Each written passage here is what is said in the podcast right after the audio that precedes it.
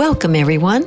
My name is Linda Killian, and this is my inaugural podcast, which I am naming Inspire. I love that word. It's Latin and it's made of two words in, which means into, and spire, which means breathe. Breathed into or inward breathed. Isn't that wonderful? And I'm praying that as you listen to some of these stories, some from the Bible, some from personal stories that I'm going to share with you, that you will grab a hold of something that God wants to breathe in you, some encouragement, some type of inspiration into you that can carry you through. I have called my first one plans. And it comes from the scripture in Proverbs 19:21 that says, "Many plans are in the man's heart, but the Lord's decree will prevail." You know, I can plan many, many things in my life. But when it comes down to it, God's will in my life, God's plans for me are the ones that are going to prevail. The great thing is, God didn't create us just to occupy space on this earth but He made a tailor made call for each of us. And our whole life process is to find that. And the times that we don't even see Him guiding and leading us into that, He's there. Whether we feel Him, whether we see Him, whether we know it. In our ups and our downs, He is always there by our side. You know, we're all uniquely made. We all have different fingerprints. We all have different DNA. As the same, we have a unique calling for our lives. There's a story in the Bible about Joseph. I love Joseph. I love David. I love Gideon. All of these different wonderful people of God. And not just the men, but there's wonderful stories about Esther and Ruth and just they go on and on. And when I read them, I see past them and I see past them into my life. And I'm hoping as, as I tell you these stories that you'll relate these things to your own life. So today we're going to start out with Joseph. Joseph, he had no idea what was happening to him because he was born in Haran, but his destiny was in Egypt.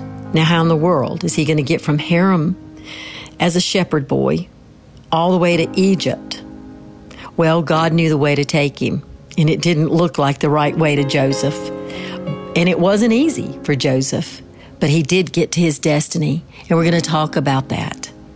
Joseph had no idea what was happening to him because he was thrown into a pit by his brothers. He was sold into slavery by his brothers. And when he got to Egypt, he was sold to a man by the name of Potiphar.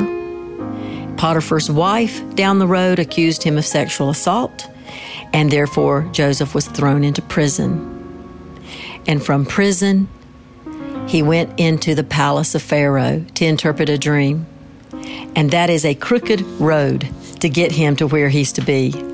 And I know Joseph along the way took many detours. You ever been on a um, road, a highway, and you see a detour sign ahead. So you get off of the road and you go this way, you turn right, you go this way, you turn left. And before you know it, you're like, where are they taking me? I am so far from the road that I originally started on. This doesn't even look right.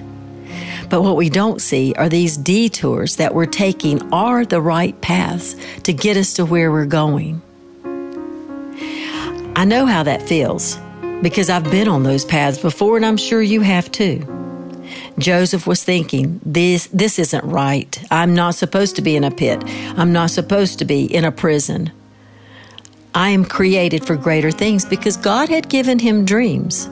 Dreams of his brothers bowing to him, another dream of even his father and his brothers bowing to him.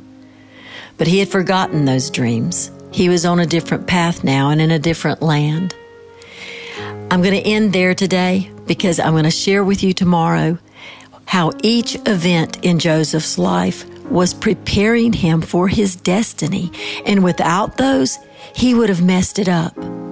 I want you to know that you may be stuck in one of these pits or in a prison or being sold out, but God's got you because God is setting you up for total success.